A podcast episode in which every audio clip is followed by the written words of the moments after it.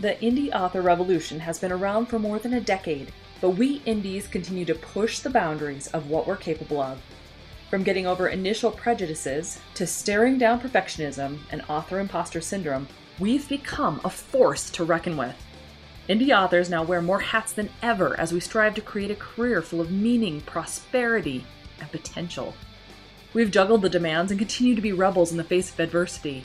Now, after years of hearing the shouts of hustle and grind, we indies are rebelling again.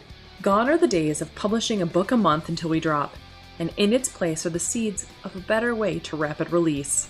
A way that feels incredible as we build a sustainable, lifelong author career that not only increases our visibility and royalties, but it's all done with intention and ease. If you're ready to buck the system and become the visionary entrepreneur I know you're meant to be, you've come to the right place. I'm Carissa Andrews, international best-selling indie author, and this is the Author Revolution podcast.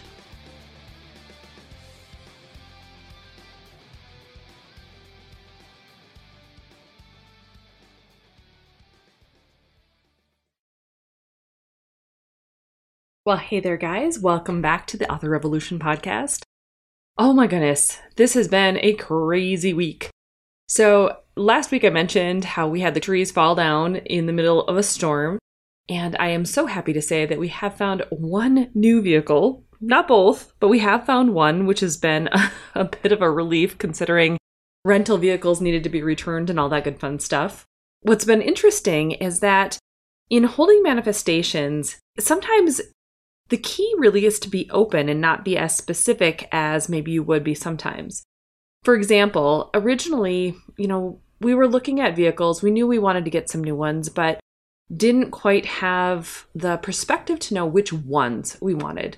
Like I was kind of narrowing it down. I thought I figured I'd be looking at like the Lexus 350s, or I'd be looking at a Toyota RAV4, or possibly the Nissan Murano. I wasn't really honestly all that sure. I just kind of knew a vague shape that I liked. And what ended up happening is we were looking in our price ranges and found a Cadillac SRX. And now let me tell you, I, in a million years, would never have been looking for a Cadillac. I never would have been hunting for this one in specific, but holy cow, this car is incredible. It is wonderful. I mean, I don't care if people call me a grandma driving around in this thing. It is like fully loaded. It's got this beautiful sunroof that extends across the whole space of the, the cab. It's got backup cameras and sensors up the wazoo. It's got this weird adaptive cruise control thing. And it connects to my phone in ways that my previous vehicle never uh, connected to the phone before. So, needless to say, it's been an interesting endeavor into learning that when we hold a space open for manifestation and we're not super specific, sometimes even better things than we anticipated could come our way. And it's even got a beautiful color, guys. It's like a burgundy red. It's so pretty. Now, Colin, on the other hand, hasn't found what he wanted, but because the Cadillac is so nice, he's actually looking at the Escalades, which weren't on his radar either. now he's starting to niche down. He's getting a little bit more specific. Now, whether or not we can find what we want in our price range, that's going to be another question, but we are holding the vibe. We are knowing it's ours if that's what we want. And so we are on the hunt for it. Now, what's interesting to me when it comes to manifestation is that sometimes it can strike out of nowhere, like a tree falling on both of your vehicles at the same time. You know, I wanted a vehicle, we wanted to switch things up. We didn't know when, we didn't know how, but it forced us out of our comfort zone and into getting something that we actually really wanted, even though we didn't really think it was going to be about right now. The same could be said for my guest for today. Now, she is someone who's always been really interested in law of attraction and manifestation as well, but for her, inspiration struck in an unusual way TikTok. So, if you've ever questioned whether or not TikTok has some incredible opportunities for authors, this is the podcast episode you're going to want to listen to because this woman has been not only incredibly successful, but she has now, since having a BookToker review her books on TikTok last year, has heightened her work, has heightened her worth, has earned more money than she ever dreamed possible. Well, maybe she dreamed it was possible, but had ever seen as a possibility in her real life up until this point, all because a TikToker had read her book and started sharing it across TikTok and it got noticed and then it expanded across Instagram and other sources, other platforms. Now, she is an entrepreneur at heart, for sure. She is someone that like will look for the opportunities wherever they might be. That's why she's also leveraged an incredibly successful Patreon and she's done the majority of this work just in the past 2 years. So, when I tell you this, I'm telling you in a, in the place so that you understand that great things, wonderful things can happen and they can happen fairly quickly as long as you're just open to the possibilities of it occurring. My guest today is Onley James. She is a gay romance author who has been incredibly successful. Now, Onley is a student of my Rapid Release Roadmap program, but she is also a one on one coaching client that honestly, I could not be more thrilled to be working with and learning about her story and all the interesting ways that she is incorporating manifestation and law of attraction and prosperity into all aspects of her writing. You're going to learn so much in this episode about how to market yourself, how to leverage different avenues with your intellectual property in ways that you probably haven't even dreamed of doing yet. So, I recommend getting some headphones on, getting a notepad and paper maybe ready because there are things that you're going to want to take down as notes. It is that good. So, without further ado, let's get into the interview. Well, hi, Onley. I'm so glad that you are on the Author Revolution podcast. I talked a little bit in the introduction about how you and I met, but why don't you go ahead and fill my audience in a little bit more about who you are, what you write, and that sort of thing? Okay, my name is Onley James, as you know. I write gay romance, male male romance, and I've been doing that since 2019. And before that, I wrote uh, young adult books under Martina McAtee starting in 2015. And that's it. That's what I do now. And I just started doing that full time in 2021. That's fantastic. So I was just going to say, how long have you been writing? But you said since 2015, right? Or did you write prior to that? I always wrote, but I never finished anything. What got you into writing to finish then, or writing as an indie author? Honestly, I wasn't intending to publish what I wrote, but my parents always told me that I was a writer. Like from the time I was a little kid, they were like, oh, you're going to be a writer someday. Anytime I brought up any other field, they were like, no, no, no, you're going to be a writer someday. I was like, well, okay, but I need a job in the meantime but then my dad passed away in 99 um, so it was me and my mom so we were always like scrambling for money but then when my mom got sick i became a nurse and then uh, when she passed away in 2013 she had never gotten to actually see me publish anything so i was like i'm going to do national novel writing month and i'm going to finish a book just to say if for nothing else that i finished a book so that my mom would be proud of me wonderful what year was that that was 2014 that I did National Novel Writing Month. It was supposed to be 50,000 words. It ended up being probably close to 75,000. And then by the time all was said and done, the book was 152,000 words. And so I gave it to a few people to read that I trusted. And they were just like, oh my God, this is so good. I can't, this is what they said. Oh my God, this is so good. I can't believe you wrote it. yeah. Thanks. Thank Thanks. you. Uh, yeah, even my kid was like, I can't believe that you wrote this. Ah. So I decided that I didn't, I thought about going tra- traditional publishing, but because there were a lot of LGBT characters and because it was written by four different points of view, and it wasn't really trendy to do paranormal at that time, people were doing more dystopian and like fairy tale retellings. I didn't want anybody to take it and turn it into something it wasn't and I'm kind of a control freak. So I was like, you know what? I'm going to do it myself. I'm going to do everything myself. I'm going to keep my royalties and, you know, and just go from there. I had no idea what I was doing and it was obvious. I don't think anyone at that time frame knew what they were doing. Are you kidding? no, like it was the wild west. Like we're all just like figuring it out. And it did well. Like my my YA books did very well, um, but not enough to like live off of. But you know they were in the grammy swag bags and they were in the teen choice award swag bags and like like people talked about them and people really liked them. But ya was like a book a month publishing rapid release kind of thing and i'm writing these epic 150 160000 word books. And it just didn't it wasn't really a good fit for the market at the time. Sure. Um, so that's why in 2019 I kind of decided to shift to switch gears a little bit because I had some friends who were writing um, male male romance, and I already had LGBT characters in my YA books, and it just kind of felt like a really natural progression, and it kind of took off from there. That's awesome. So, how many books do you have technically published now? 20. Wow, that's fantastic. Now, is that across both pen names or as Uh, Onley? Across both, I have 25 books Okay. published. That's awesome. And so there's 20 under Onley? Uh, yes, there's 20 under Onley, and then there's five under um, my Martina McAtee's name. So when did you start writing as Onley then? Was that 2021? 2019 is when I started writing it as Onley, but I was still working as a nurse then. So I was kind of straddling both at the same time, which was very difficult. Um, it was difficult doing YA, but I had a lot more time because I was writing these giant sweeping novels. But when you when I got into male male and it was just like one one romance, one suspense story, you know, in one, it, they you know people expect them a little bit quicker Yeah. uh, but they it was harder when I was writing romance because I was breaking into a new market essentially. So I had to learn it all over again. I had to meet new people in the genre. I had to find, you know, assistants that are already in the genre. I had to figure out how to find people who wanted to read arcs and all that other stuff. So all the stuff I had done, I had to do it again in a new market. But actually, I was thinking about it. I actually started writing full time in 2020, right before the pandemic. I don't know why I said 2021, but it was 2020.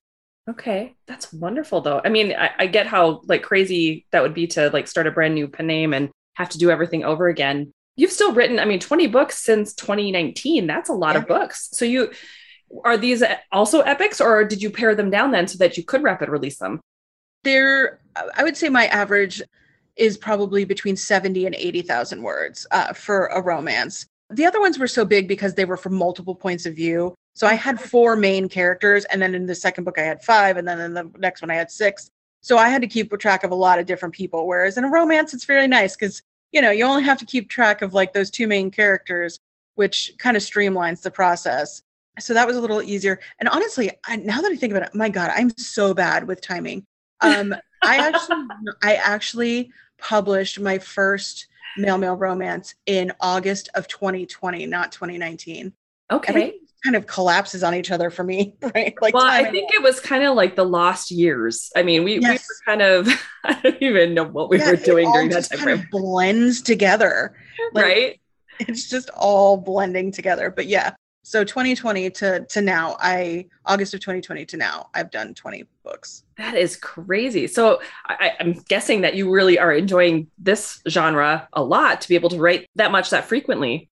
Oh, I do. I really I really enjoy it. I enjoy my my readers and I enjoy my readers in YA, but like it's they're a more adult group of people and honestly these people they like to spend money on their books. They like to really kind of like be immersed in this world and coming from a YA paranormal world, I like having these kind of like big sweeping worlds that I can use. So like when I write series, I still get that with like a contemporary setting. I still get all the different characters and everything. I just have to do the main focus of each book on those two characters. So it's kind of the best of both worlds. That's really cool. So, okay, I want to talk about the LGBT aspect of it because it plays a role into your very unique situation.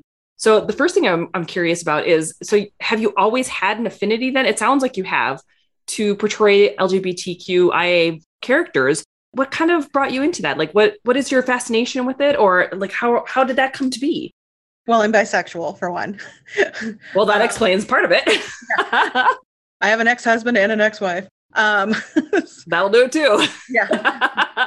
but then also my daughter's bisexual she's married to a woman i've always been very involved in the lgbt community i've just in my whole life like i've pretty much always just been around you know my my people essentially and Aw. so it seemed like a pretty natural progress progression and honestly i sounds so crazy but i got out of a really bad relationship and when i did that i really started hating certain male female romance novels because I had a hard time separating myself from the main character.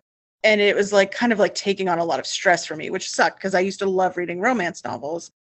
And the one thing I noticed when I switched to reading male male romance novels is that I really could just kind of immerse myself in the story without it giving me this like massive anxiety. So I could enjoy the story, enjoy people falling in love, and you know, just enjoy this like whole like this whole world of romance without having to be bogged down by like just anything. Like even the whole like a very popular trope in male female romance is like the alpha hole and mm-hmm. like you know the very dominating you know misogynistic and and it's fine. Read what you want seriously. Like i'm com- the least judgmental person in the world when it comes to reading what you want. But for me personally that was just really triggering so being able to read male male where they're both on an equal footing regardless of you know just by society standards there's no real like stigma i guess attached to it. So i mean obviously to the gay romance part of it probably but two men both kind of have equal footing as far as like their equality in society. So it just made it a lot easier for me to disconnect from my own crap and and focus on the actual stuff that i loved about romance. So when i got to write that that's that was even better. What a, a, cool way of coming about that though to be perfectly honest. And i'm i'm with you. I'm not a big fan of the whole alpha a-hole thing. That's part of the reason why with my paranormal series that i've got going on right now i have the alpha being a female. So it's like I, i'm i don't like that either. It's yeah. like yeah. Exactly. So uh, pride month last year when tiktok blew up for you do you want to tell us that story uh, yes. So it was, that is actually probably the main reason that it did blow up. I released my the first book in my latest series, uh, Necessary Evils, in June, and it did pretty well. It was, you know, it was doing about as well as all my other books did. So it was, you know, mid listing. It was it was doing what it was supposed to do. But then about four weeks after it released, all of a sudden I saw this huge jump in my sales. And I was like, well, that's odd. And the next book was coming out. So I was like, great, maybe people are finally starting to notice it. But then I signed into TikTok, which I rarely did. And I realized that I had like three or four tags of people who had been who had tagged me in videos, which was daunting because I was like, oh no. I was like, do they tag you in, in books that they don't like? You know, like I don't know.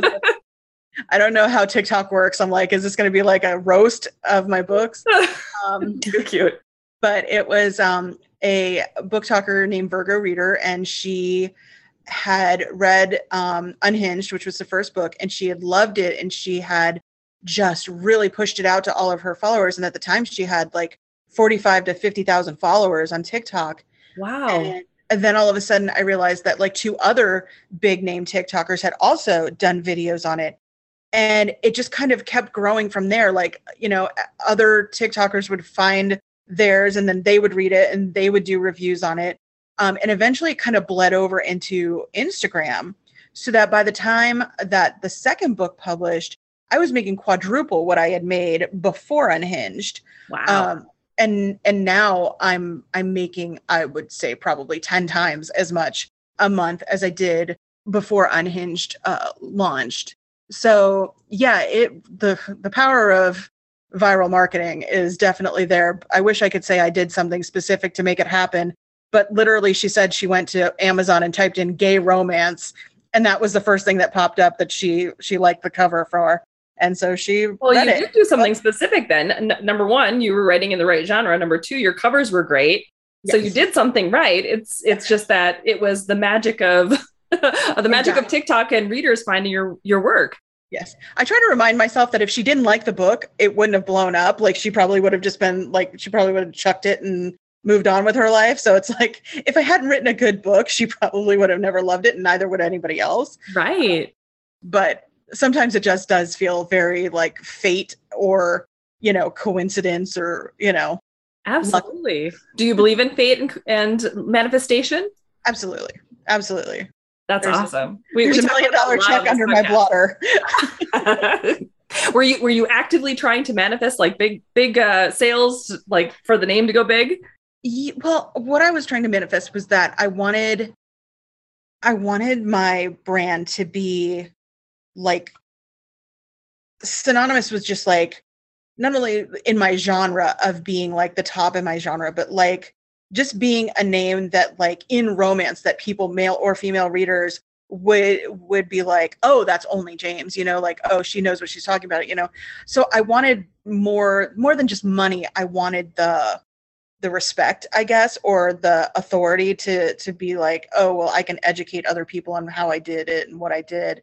But yeah obviously the money. Like yeah. i obviously wanted the money too. And i just i wanted money that i would never have to worry again about where i was going to get the money like that was my thing. It was like if I could just have a million dollars in the bank, like and not have to stress over like because I was living paycheck to paycheck because I had quit my nursing job way before I actually made any money.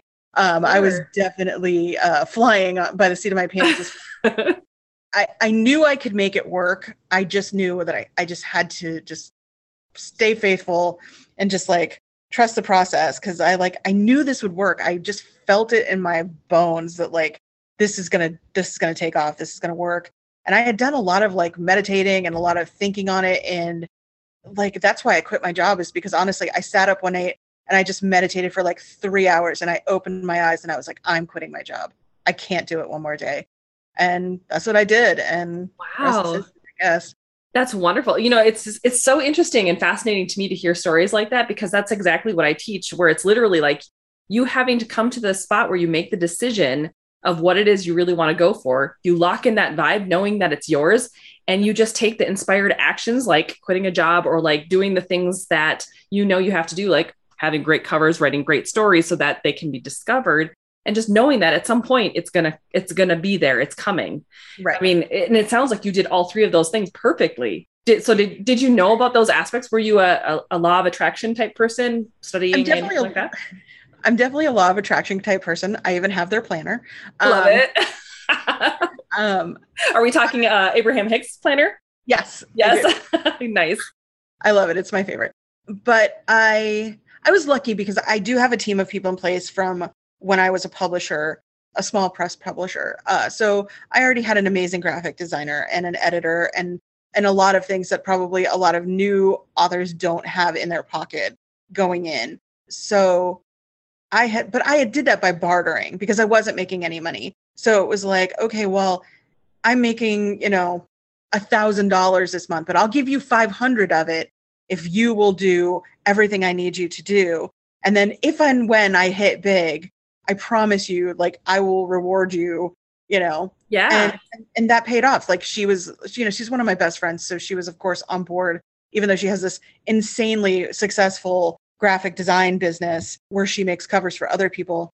But she, you know, so I have all these things in place that that made it a lot easier for me to kind of take my vision and be like, this is what I want and everybody to kind of be on board. So when you have like a team or you have like a, a group of people who are like, you know, yeah, no, you can totally do this. Like it's a lot easier to believe in yourself when other people do. Sure. But I think also if you don't believe in yourself, it doesn't matter how many people believe in you. Absolutely. Yeah, because you're not going to do the thing. Yeah, it's the whole whether you think you can or you can't, you're right. Yeah. Like, I, really I, love have- that quote. Oh my gosh, Onley I love that quote so much. I say it all the time. Anyway, continue. no, but that's it. Like that's, you know, that's the kind of thing is like eventually I just had to get out of my own way and stop sabotaging myself and just be like, yeah, no, you're allowed to be successful. Yeah, absolutely. Have you taken any like money courses or anything like that? I'm just curious because I've I've done money boot camp with um, Denise Duffield Thomas, and she talks about that sort of thing all the time about how you, you have to get out of your own way and accept your own success. Yeah, I know. I took. I don't know if you remember this woman, but way back in the day, there was a a female. She was kind of like the female Dave Ramsey, um, and she had lost all Susie her Orman? money. Was it Susie Orman? Yes. Yes. Okay. okay. way back in the day. Yeah. Um, I remember taking a class um, by Susie Orman, and I remember her basically saying, like, if you don't respect your money, then it's going to leave you. You know, and yeah. everybody was like, "Oh, she's so hippy dippy trippy," and like that's so ridiculous, and like you know and and it's so funny because now all of the things she's saying are so relevant now right? those of us who are very spiritual and those of us who are like into manifestation and stuff like that. Like all the things she said was very law of attraction and very you know very like and it probably stems back to napoleon hill too when you think about it the thinking yeah. grow rich. Yeah. yeah. Yeah. So like that's kind of like the classes that i remember taking. Um i've taken a few um financial planning classes through like um, Romance Author Mastermind and um, Inkers Con. Like they usually do some really good classes about you know when you have this money like how to how to take care of it and stuff like that. So that's really something i'm looking to do over the next six months into next year is like really get my fin- my financial planning out of the way but also learn more about how to like keep reinvesting in what i'm doing now. That's awesome and it's i think that's such a key thing too like when when you are able to manifest money, especially as a, a, kind of an artist in a sense, you know, someone who is not necessarily in it for like the the accounting side of things, it's yeah, exactly. it's like you have to have that mindset of like reinvesting and, and learning at least how to do it or learning how to hire the right people that know how to do it because it's so easy to let it slip right through your fingers if you're not careful and you're not like in that holding the vibe state of this is now my new reality. I'm not changing it. yeah, and I also have to like sometimes I get a little nervous like I'll see money going out of my business account and I'll be like, "Oh no." But then I'm like, "Okay, but that's that's money that's going to come back to me because like it's money I'm paying a translator, it's money I'm t- paying a proofreader, and then that's going to come back to me in sales in Germany or France or Italy or whatever." So it's like losing money now on the short term, but like going to be making so much more money long term next year. So it's kind of like trying to hold the big picture yeah. Uh, in your head to make sure that like it's like just because you're spending money doesn't mean it's gone forever. Like it's going to come back to you and it's going to come back to you much much bigger you know? Yes, um, yes. so it's always just like in that that sort of like manifesting like having more than you need. And as you get bigger that more than you need might also get bigger because you're going to need more as you grow. So rather than sitting like on any specific number, I'm always like, I have everything I need and I don't have to worry about money. And I just tell myself that every single day. And so far it's been true. Like even even this huge move we did, like it, it cost a fortune, but I had everything I needed and we still, you know, we still did just fine. And I didn't have to stress over bills being paid or anything like that. And that's a huge thing for me because I grew up poor, you know, like, yeah. yeah. I feel yeah, I totally get what, where you're coming from. When my husband and I first got together, this is like, you know, almost 11 years ago now, we literally left and had nothing. Like my husband came from the UK with like a duffel bag and that yeah. was it. And yeah. so we had we were like completely starting from scratch. Like I didn't get to combine my household with him or anything like that. It was literally starting from nothing. And and I, I get it. Like when you're when you're in that state of like paycheck to paycheck and trying to figure out like how do you make this thing that you love work and be big? It's like and then when it does go bigger you're like how do i keep it here? Oh crap. Like, yeah. yeah. Yeah and that's the thing like when i first started out like i had no money for anything because you know i was still raising my daughter and uh, you know in addition to working full time so even though i did make good money as a nurse like there wasn't extra money because i lived in florida for one where it's super expensive but the the whole thing was is like I knew that if nothing else, the cover was the most important. It was the first thing people are going to see. And so I saved up and I got a cover from this amazing surreal artist. Um, and her name is Natalia Suellon. And I'm in love with her artwork, but she makes these beautiful covers. And she made my first two covers for my YA books. And they they sold my books, you know, but I, I had to save for those covers and so now I'm in a spot where I can literally, you know, if I wanted to, I could have a photo shoot for like a cover if I, you know, but it's just, it's weird to kind of see where I came from and like having to, like I said, barter just for basic services. But again, I think that's where having like your people kind of come in is like finding your group, finding the people you trust, finding authors that write what you write, networking with those authors you know like there's a huge uh, gay and male male author network and we share all kinds of information with each other. We're super welcoming we're super helpful we want everybody to succeed we're not competing against each other. I love that and i think i hope that that's in all genres um but i don't know that that is the case. i don't yeah it should be but i don't know that, that that's case. yeah. I think there are definitely clicks in in certain genres, but yeah, there are also some really wonderful people. In, you know, um, in all genres. I mean, I've I've dealt with uh, many people across all different types of genres, and it's just it just depends on what you're doing and, and where you're going. But it's that's wonderful that you found that network. Is there a way for so if someone wants to get into gay romance or any of that stuff, how would they find that group then? Well, you have to have, uh, I believe, two books published to join that particular group. Okay. But there's a ton of, um, especially on Facebook, there's so many groups for aspiring and uh, gay romance authors. Uh, there's a huge community of people willing to help you, even people who are huge in my genre, like Lucy Lennox, KM Neuhold. Like everybody really wants everybody else to succeed, and they're very easy and approachable. I happen to be friends with um, KM Neuhold because she was actually one of my YA readers wow. um, when she published her first book, and she blew up. She just she's like in the stratosphere now. But like in the beginning, she really encouraged me to like, you know, she's like, no, you can definitely do this. You know, you can change genres. Like you're you're really good at this. And so I think like even Lucy Lennox, who's the top of our genre, she is so accessible. She answers all questions. Um, she even has a convention or a education con she does called Page, where it's literally all for gay and male male romance authors, but it's all kinds of content from business, marketing, education as far as like writing content, panels.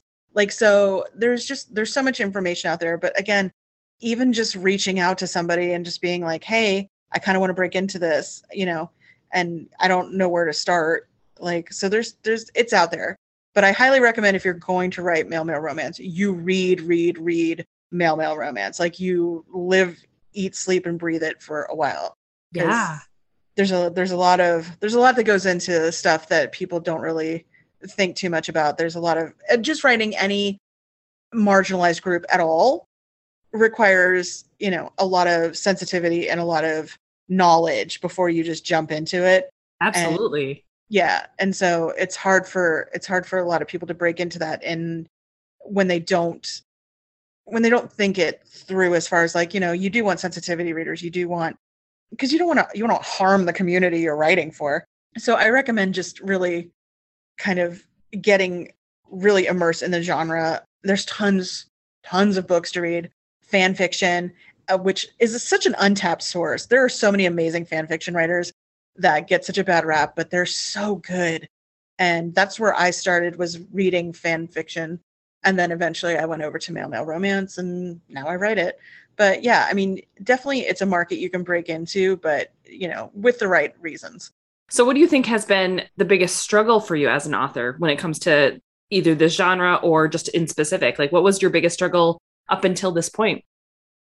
Honestly, my biggest struggle was one, figuring out marketing because I'm not somebody who likes to be in front of a camera. I'm not somebody who who was comfortable being like, "Oh, have you read my book?" Like and and it feels like you know you have to bombard people with like hey read my book. I wrote a book. Do you want to read my book? Like and and so it was really hard for me to like people would be like oh my god did you know she wrote a book? And then I, people would look at me and i would just be like please let a hole open up and let me sink into the ground and please don't ask me about my book because i don't know how to explain what i write.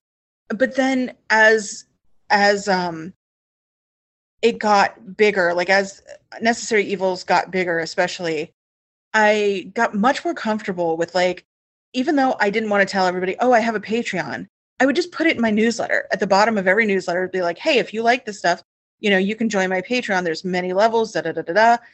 And eventually people just did it and the more people joined my patreon the more comfortable i got saying hey guys i have a patreon hey guys, you know, like if you want to read my stuff as I write it, here you go. If you want little mini ficklets, like here you go. So, and then today I did a 10 minute talk to a bunch of strangers telling them about my most recent book series in front of a group of non gay romance readers. I stood up there and told these people that I have a series about seven psychopaths raised by a billionaire vigilante to, you know, to, to be like, like, and it's just like, and they were all fascinated. They were all just like, everybody wanted to talk to me afterwards and everybody was fascinated but it took everything for me to get up there and just talk for 10 minutes.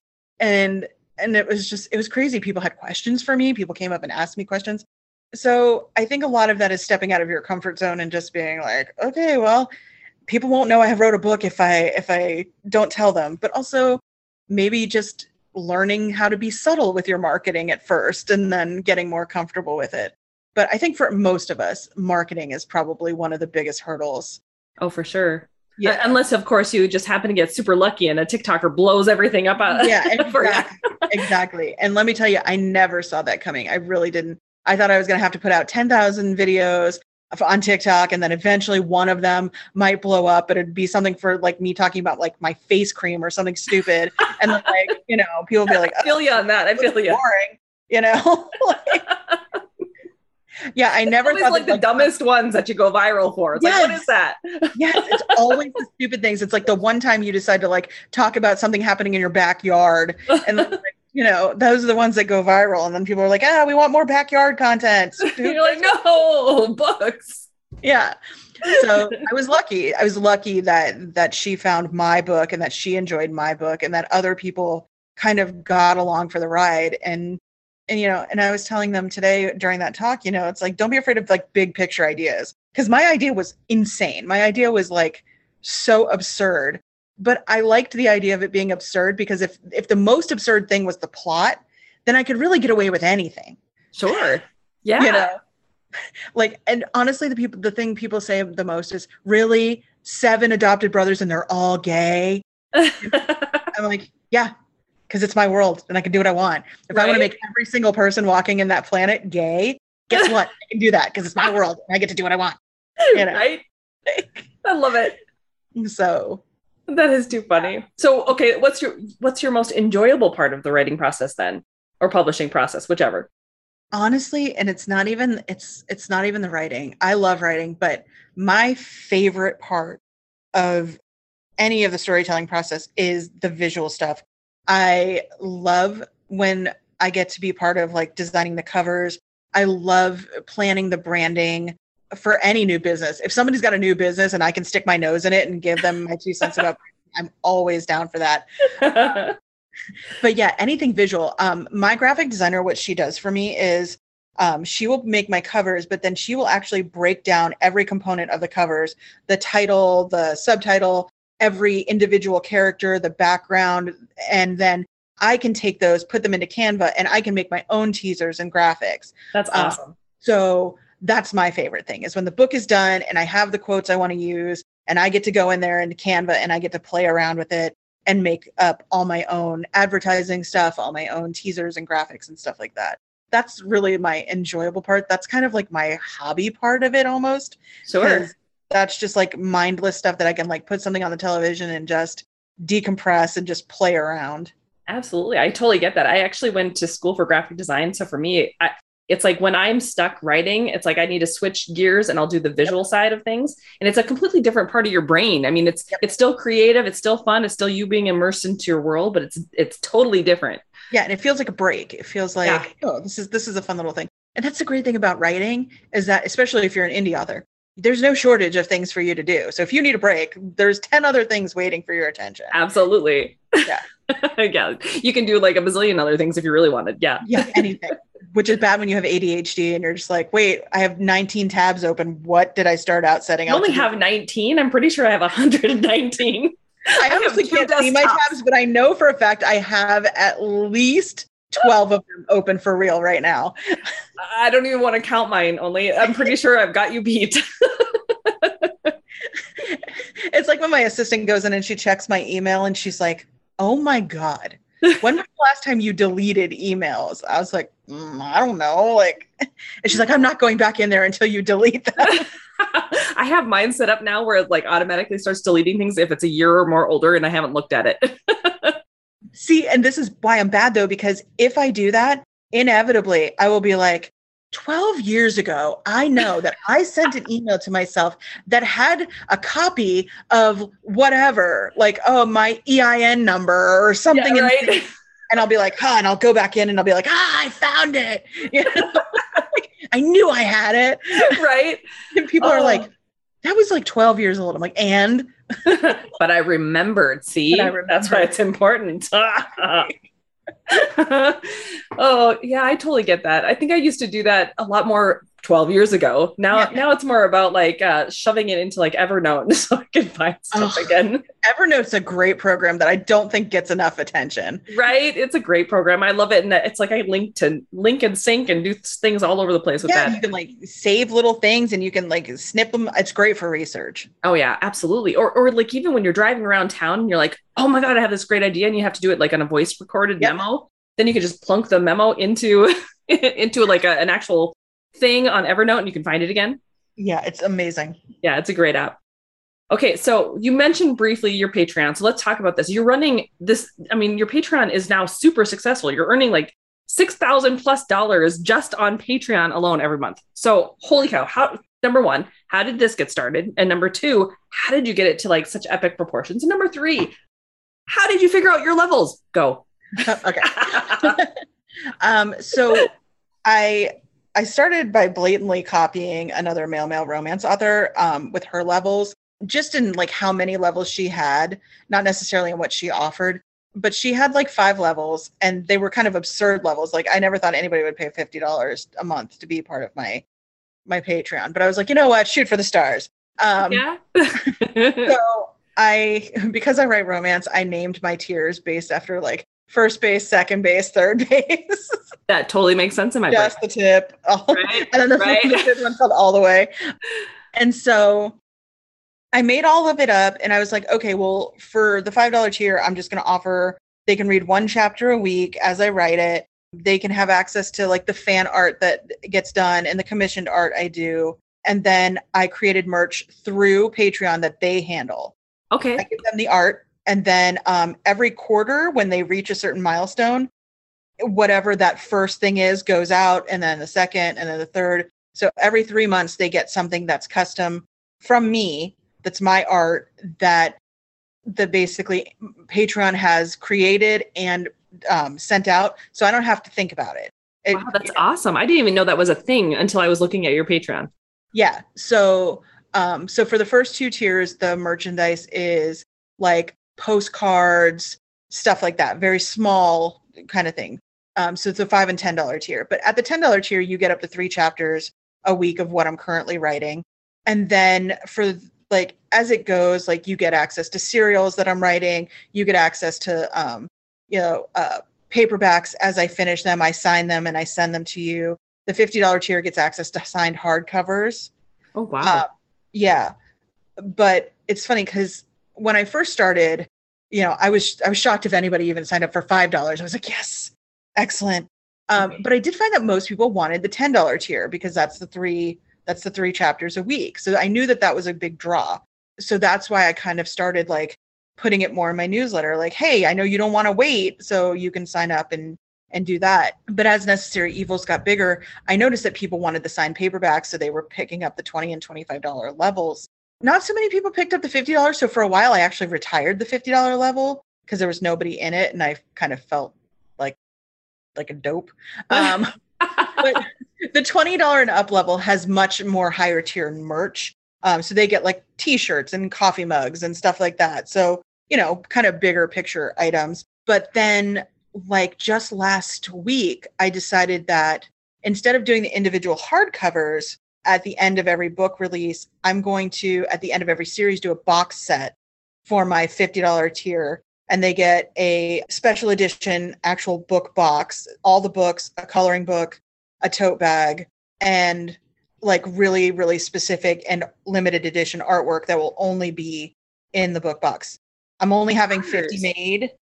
So after the 50, they'll never be made again. Um, people can buy the books individually um, in my store, but this, you know, this commemorative box will only be 50. And so I basically told people, like, if you're in my $50 tier for at least four months, when it launches, you have, you know, you get priority access. But if you don't want to sign up, it's going to be $350 in my store. And I have in my merchandise store, I have the ability to make payments. So I have like, you know, Sezzle and I have Afterpay and I have Klarna and all that other stuff. So people tend to spend a lot of money in my merch store because they know they can make payments on it. So, you know, I was telling them like, look, it's $350 and, you know, I know that's a big expense, but it's there if you want it. And I put up like a, a wait list form And I was like, you know what? Nobody's nobody's gonna care. But I think I'm up to 27 $50 Wow. uh, a month subscribers now or patrons now. And I have a wait list of like over 60 people to buy the boxes. Um, and you're like, oh man, yeah. yeah. good uh, problems. yeah, great problems. So it's more about it's kind of like finding value and then also kind of test marketing like what's what's important to people. Like if I'd offered up the three chapters and nobody wanted them, then I would have had to have like pivoted and been like, okay, well, what else can I offer? But I find with Patreon, most people just don't tell people they have a Patreon. Yeah. Like they don't want to bring it up. They don't want to look like they're asking for money. And it's funny because so many people say to me, Oh, I wish I could support you, but I'm broke. And I'm always like, I'm fine. Like, I promise. This isn't a charity. I'm not asking you to give me money. I'm trying to give you something of value in return, yeah. you know, like something a little exclusive, something that other people don't have access to, you know. So it's it's a mutually beneficial relationship, which a lot of people do feel like, oh, well, patrons back in the day, they took care of you and then you provided your artwork, which is still the case, but nowadays people just really are attached to that whole starving artist aspect, you know, they just really want you know they really think in that kind of mentality. So with patreon you know but i look at it and i think you know you look at like last podcast on the left who has like over 50,000 patrons Wow. and you're yeah and you're just like okay well then my 580 patrons like are doing just fine you know? Yes. they're okay. Like i shouldn't feel bad because they are getting you know what they what they put into it. So yeah like it really it blew up really quickly but for a year i had i was lucky if i had $150 a month through patron i was oh. like yeah $150 a month woohoo you know? And and so like as it grows like last month because when you you have the option when you create a patreon of like charging people immediately when they uh, sign up and then charging them again for the following month or you can just charge them at the first of the month. Mhm. i have people pay when they first sign up because I, I just i don't know if they'll be there for the first of the month you know? I don't know if people are going to get access to all my stuff read everything they can and then just be like deuces. So even though technically i had $6000 worth of subscribers last month i actually made over $10000 Wow. uh, new signups. Yeah. So that's that's the kind of the power of Patreon is like even though it looks like I have 580 subscribers or whatever and I you know make $6,000 a month off of it which is amazing in and of itself really I average probably between 8 and $10,000 a month just with new subscribers coming in and then when you when you kind of break it down you have to consider that Patreon takes their cut and they do Yep. they take a great deal of money in fees. They also charge you for the merchandise that goes out. So I made $6,000 this month technically. I got $4,000 because of the fees and the stuff like that. So you always have to keep that in mind too. Like you don't want to offer too much Hmm. that you can't handle, hoping that somebody will sign up, but then you can't deliver because people will cancel their membership in a hot minute Oh, uh, sure. Because they don't feel like they're getting value. And there is an option where they can tell you that they didn't think it was worth it. So if you don't want to look at that 150 times, you definitely want to think real hard about what you what you're able to provide. I write very quickly and it keeps me on task to know that I have to write at least 3 chapters a week in my current work in progress.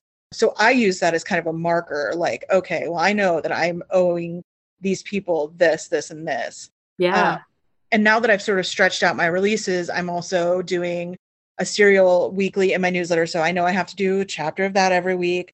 And then I usually try to do a little mini fic of like a favorite character, like either every week or every other week. So like I know that I have those milestones and markers that I have to meet. And then everything else is kind of like bonus. I'm lucky that I have a lot of people who create fan art for me and commissioned art. So like I get to share that with my patrons first before like Instagram and all these other social medias get it. Um, so that's like little added bonus things that don't cost me anything really. Yeah. Um, but they feel like they're getting like exclusive access. They get exclusive access to cover reveals, to blurb reveals, um, way before any of the people in my reader group or my newsletter or anything like that. So, so making things feel exclusive, even if they don't cost you anything, that's that's value. That's value that you know people are willing to pay for. It sounds to me uh, kind of like you've been doing with Patreon what uh, like uh, Brandon Sanderson was doing with his Kickstarter, where you're you're doing this like awesome, unique thing for your your readership and your patrons, and they're able to get access to it all the time, ongoing, versus like this one big event and it's done. You know what I mean? Yeah. That's yeah. really cool. Yeah, it it took it took a minute. Like, and uh, again, it also took me just being bold enough to be like, hey, I have a Patreon, and the thing I do, and I highly recommend it there's a program called instabio.cc. Um, there's an app you can use. And basically, I'm sure people have seen it. And it's basically like people type in fans.link slash Onley James, and every single one of my social media pops up my website, my Patreon, everything. Even the, the link to the first necessary evils book is all there in one in one fell swoop. They can get to anything from there. So it's on it's in my bio for Instagram. It's in my bio for any social media that I have.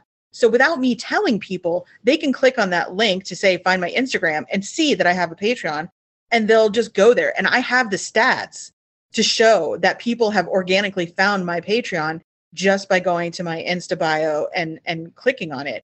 Um, sure. I can see how many times people have visited my website through that, you know. So having a link that makes it one-stop shopping is, you know, in like you can't put value on that because it's you know it's something it's very passive. You don't have to do anything to get that other than just put it somewhere where people can click on it you know? So it sounds a little bit like a, a link tree too. Correct. It's, it's link tree it's link tree it's just a different version of it. Like every i'm sure there's a million apps for that. But yeah it's absolutely link tree and that's something i picked up on tiktok if i'm being honest everybody's got their link tree. They're like, hey, buy my merch. Hey, ah. check out this. Hey, come over here and look at this. You know, like sign my petition. Uh, but it, but it works because if somebody says sign my petition and I click and I'm like, oh, there's a petition, I'll click on it and you know, right. easy. If it's easy, I'll do it. like, and that's what I try to do. Make it easy for people. Definitely, I agree with you on that one. Oh my gosh. So have you always been interested in in like the merch side of things too? I mean, obviously you've been you're you're successful with your merch. So how did that come about? Like is that always been an interest for you? Yes. I tried it a little bit with my YA series because when I made that again, I was thinking very cinematic. It was very Vampire Diaries, very like, you know, an ensemble cast kind of thing where I always wanted it to kind of in my head like be viewed like a TV show. So I always tried to like think of like merch in that respect, but there was really no no people weren't willing to pay money in the YA genre, especially when it's very um turn them and burn them kind of like I bought this for 99 cents and throw it over my shoulder, buy the next one for 99 cents.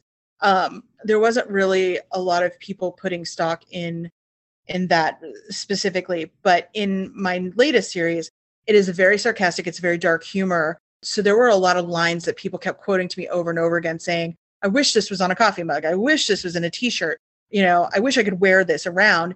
And so I was like, I said to, you know, my, my business partner, uh, and I said, can we do this? And she's like, hell yeah, we can do it. Like, why can't we? and so we created a Wix store um, or a, you know, a store on my Wix platform, which is what I use for my website. And it's all completely integrated. So people buy stuff off my website and then it goes straight to the distributor and I don't have to do anything. Nice. Yeah. So so with that it's another again it's it's very passive income. We make the designs, we put them up and then you know, and then they sell. We may, we even do now we're doing seasonal merch.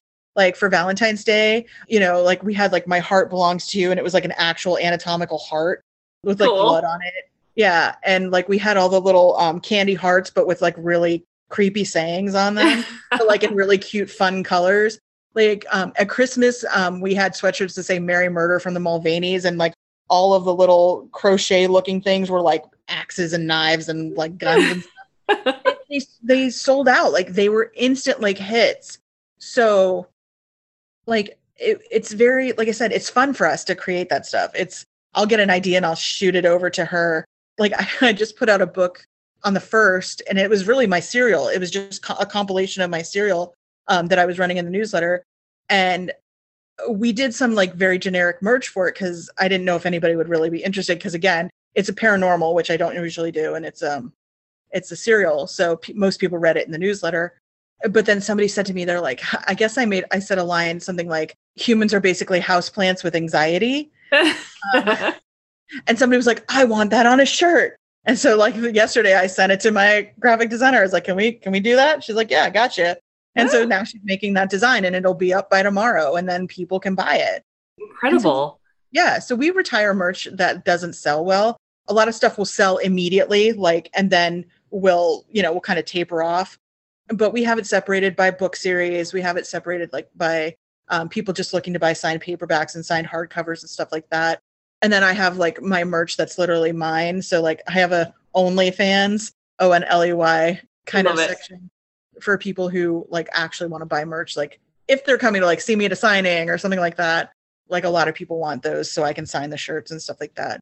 So yeah, like but it all kind of just grew in like a test marketing kind of way. Like when we saw people saying they wanted something, we like looked at it and was like, is there a way we can do this easily and not get bogged down?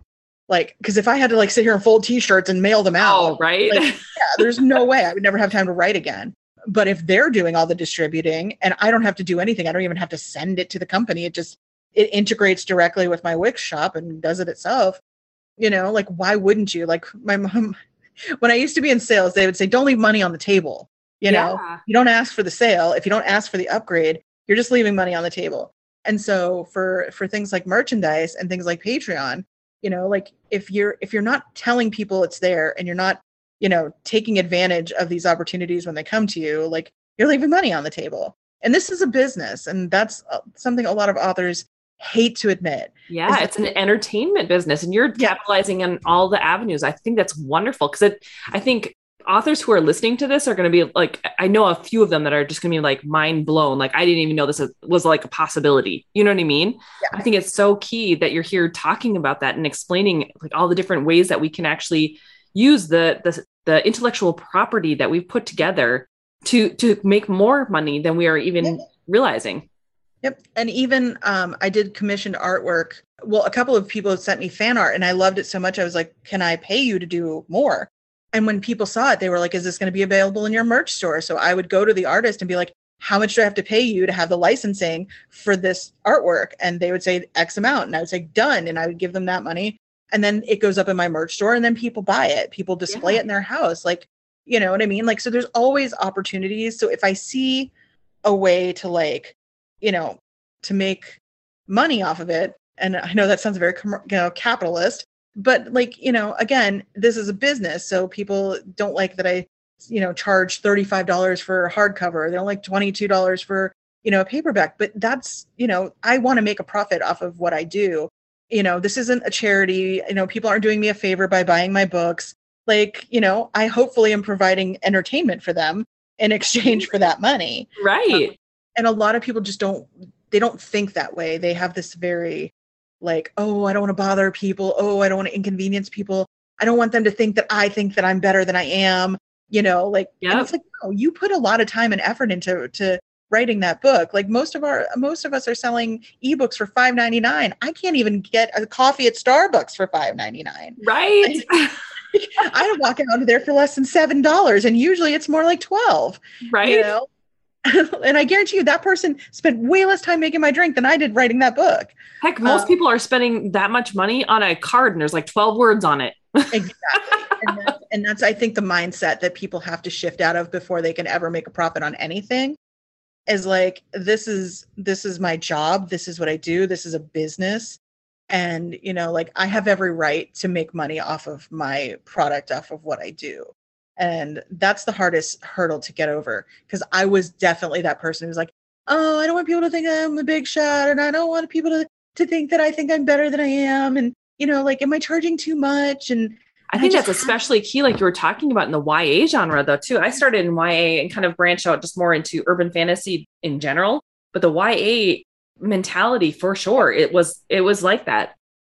and that comes from a lot of the genre where really and i know people hate when i say this but ya sort of ruined the genre um, by giving into the rapid release mentality. When when they started doing um like when a one pen name is actually a conglomerate instead of like one person and they have 10 ghostwriters who are popping out a book a week it trains the audience to to want that book a week regardless of the quality.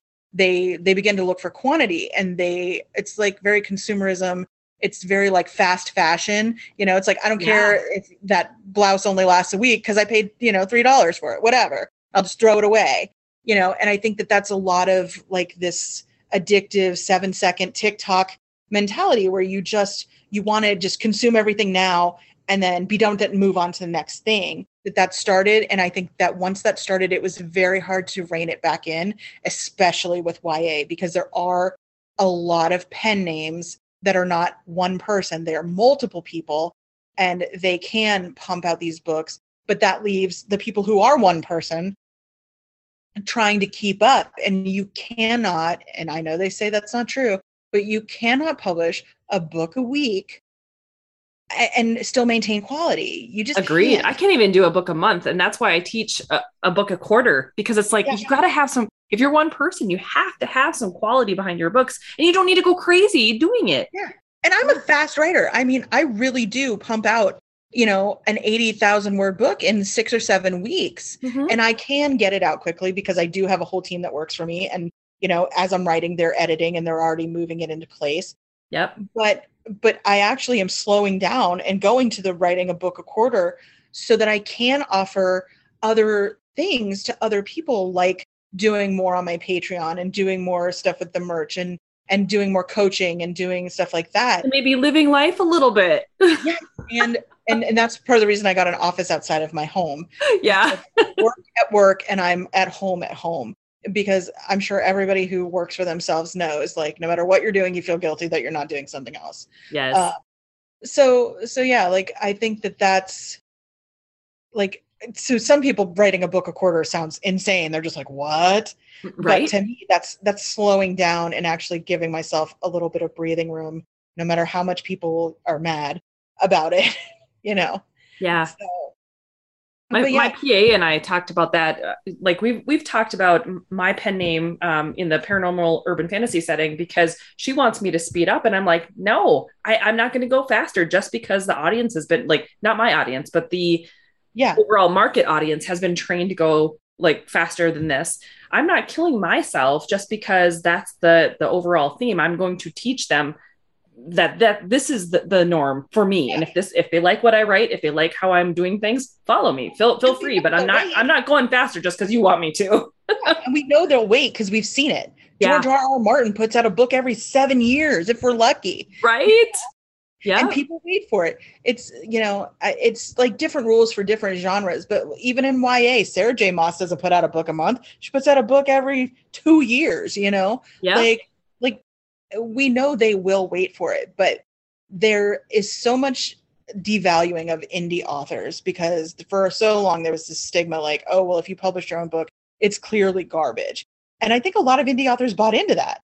Oh, like, oh yeah yeah, I'm not trad pub, like so obviously I should only charge 99 cents for my book. But it's mm-hmm. just not true. Like if you you can go read fan fiction for free, and like I said, there's some phenomenal fan fiction writers. Definitely at least on tier with like traditional publishers. They absolutely just- yeah, and a lot of traditionally published people started out writing fan fiction. Look at uh, Cassandra Clare. She started out writing Harry Potter fan fiction. yeah You know, E.L. James started out James. writing Twilight. Yeah, i was just gonna say that yeah yeah. There's a ton of people who started out honing their skills as you know fan fiction writers. So I just I think we need to stop devaluing our work. Like you can't possibly be a good writer if you're not traditionally published. Because the dirty little secret of the traditional publishing world is that there's a lot of crappy writers out there who've been signed because their book happened to meet a trend that they were about to launch you know?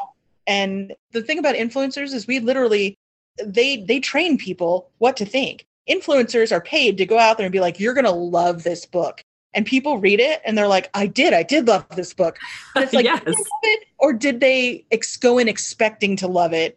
And so they kind of like you know jedi mind tricked themselves into liking it you Yes. know so so i think there's a lot of that behind traditional publishing too because let me tell you something i've seen the quality going downhill rapidly lots of errors lots of spelling errors you know and you're just like wait a minute this is this is a traditional this is a big five publisher you Yeah. know Yeah. So like I think people just don't give themselves enough credit in the indie world, especially since we're doing all of this ourselves. Absolutely. Yeah, and it gets to be kind of like headless chicken moment time and you're you're not quite sure where to put your focus. And so it's it's like how do you put your value in yourself when you know like every little thing that you had to cut a corner on or whatever and then still be able to promote it like it's the best thing on the planet.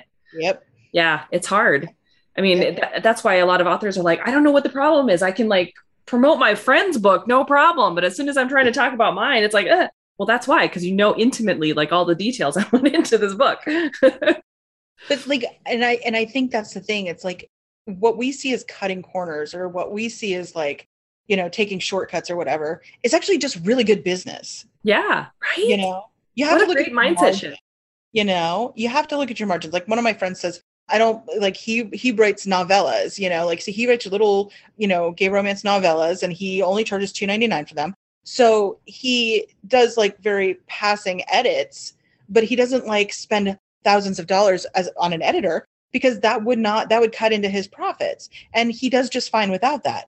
So Yeah. like I think it's it's really knowing your market and knowing where you can cut corners. That doesn't make you cheap it just makes you good at business it means you understand profit and loss you understand you know how to make an actual profit off of your work it's all in reframing how you think about things Yes. And I think reframing is so key. People need to understand that that's okay. That, like, Yes. just because we've been t- telling something, a story to ourselves over and over again, doesn't necessarily make it true. It just Nope. makes it a story we've told over and over. and that's it.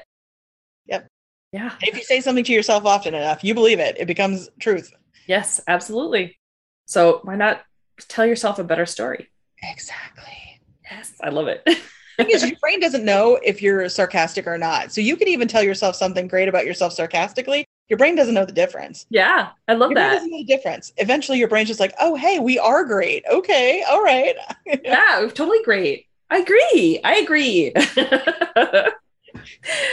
well, Onley where can people find your great self online? They're like if they're looking for you and they want to come come check you out, figure out your Patreon, all that good stuff. Where do they go? like I said, I have my uh, my Insta bio, so it's fans f a n s dot l i n k slash Onley o n l e y James, and that should take you instantly to everything.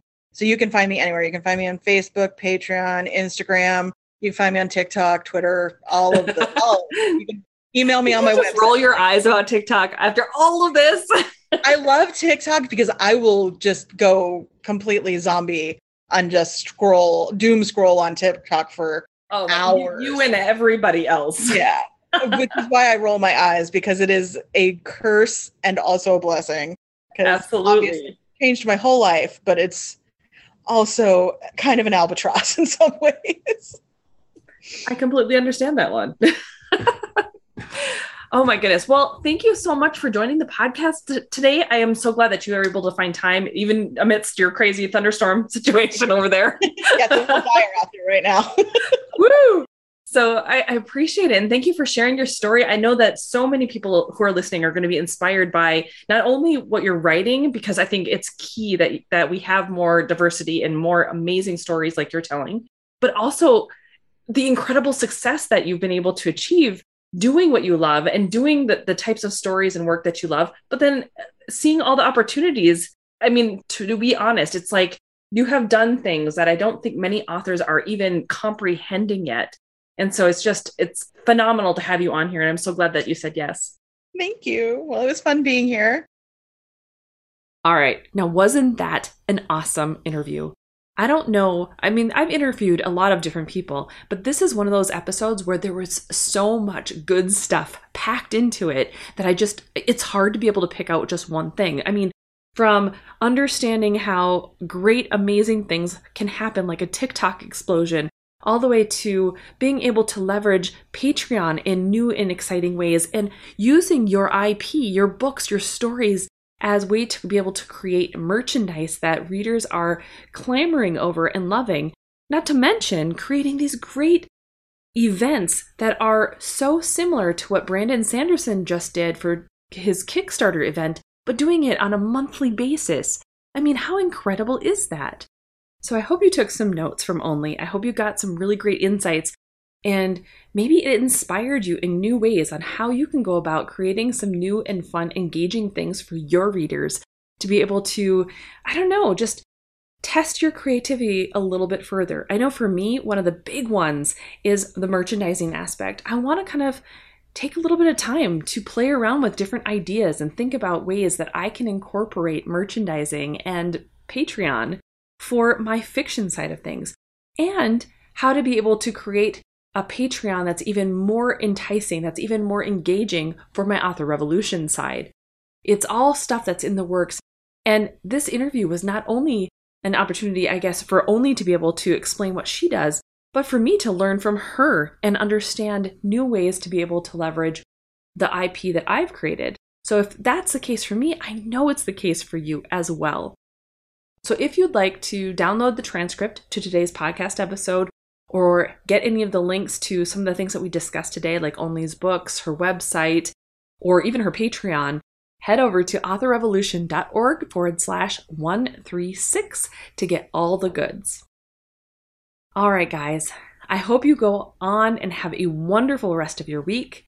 I hope everything that is coming to you this summer is in good fashion. You're not having any trees land on your vehicles, but I do hope that new insights are creating some incredible opportunities for you this summer. I hope you get those flashes of insight, those crazy things that can shake up your world, but for good reasons, for good ways. So Go forth, my friend, and start your author revolution.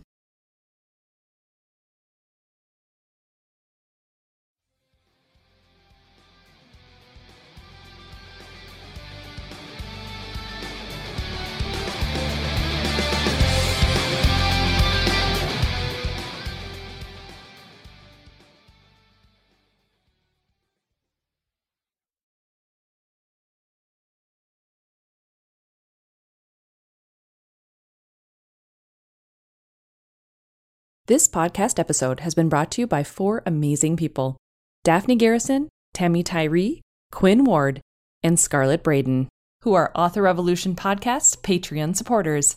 If you'd like to learn more about becoming a patron, head over to authorrevolution.org forward slash Patreon to find out what the awesome membership levels are and what you end up getting. The Author Revolution podcast is here to provide tips, tricks, and tools for embracing a prolific author mindset and making your dreams of becoming a full time author a reality. In order to continue providing the quality content you've come to know and love, I would appreciate your support. As a one woman show, the podcast takes a lot of time away from other tasks like writing. Plus, your support also makes this mompreneur's heart smile. Head over to authorrevolution.org forward slash Patreon